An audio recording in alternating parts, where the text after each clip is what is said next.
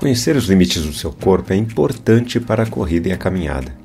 Há pessoas que não se contentam com seus limites e muitas vezes exageram no exercício físico.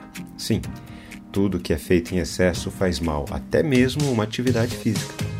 Para que a sua performance seja adequada, é necessário estar atento aos períodos de descanso. Isso fortalece o corpo. Conhecer os seus limites e respeitá-los permite um melhor desempenho. Vamos caminhar juntos? Não adianta. Todas as religiões insistem em enfatizar que é possível ao ser humano alcançar a salvação por mérito. Esta é a promessa desde o Éden: vocês serão como Deus. É interessante que um dos significados da palavra religião tem a ver com a ideia de religar.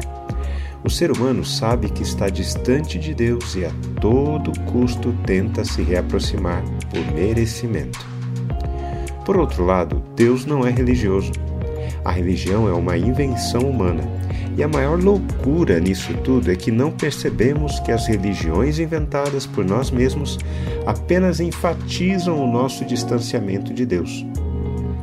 Cada religião apresenta uma série de regras a serem cumpridas para que a pessoa seja salva ou alcance a iluminação. O problema é que essas regras são impossíveis de serem alcançadas. Talvez o que não percebamos é que essas regras religiosas acabam estabelecendo os nossos limites para enfatizar a nossa incapacidade de chegarmos até Deus. Então Jesus, olhando ao redor, disse aos seus discípulos: Como é difícil para os que têm riquezas entrar no reino de Deus. Os discípulos estranharam estas palavras, mas Jesus insistiu em dizer-lhes: Filhos, como é difícil entrar no reino de Deus. É mais fácil um camelo passar pelo fundo de uma agulha do que um rico entrar no reino de Deus. Eles ficaram muito admirados, dizendo entre si: Sendo assim, quem pode ser salvo?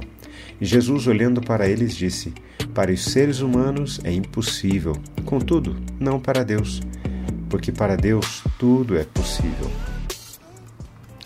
No ensino de Jesus, o reino de Deus pertence a quem é como uma criança e não para quem se considera merecedor dele. O encontro anterior com o jovem rico demonstra muito bem isso.